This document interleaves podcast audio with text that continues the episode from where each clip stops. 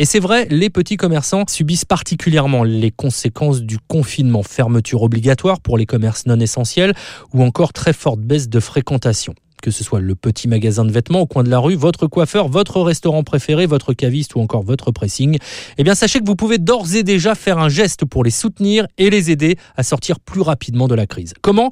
Eh bien tout simplement grâce aux bons d'achat, des bons de 10, 20, 50, 100 euros que vous achetez en ligne sur des sites dédiés et que vous utiliserez plus tard quand ces magasins rouvriront. L'objectif est de permettre aux commerçants de payer immédiatement les frais fixes en leur apportant de la trésorerie.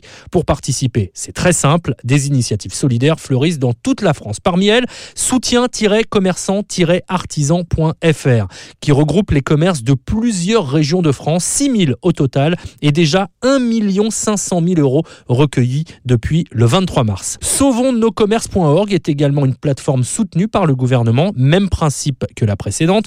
Vous y trouverez forcément une boutique proche de chez vous. Le petit plus, les bons d'achat sont valables jusqu'en juin 2021. De nombreux particuliers s'investissent également soutenus par leur commune. C'est le cas dans l'Oise, par exemple, de proximité.fr avec une centaine de magasins recensés. Sachez que dans tous les cas, n'hésitez pas à faire un tour sur les sites de votre mairie ou encore de votre département, voire de la CCI dont vous dépendez, la Chambre de commerce et de l'industrie. La plupart recensent les différentes initiatives mises en place au niveau local.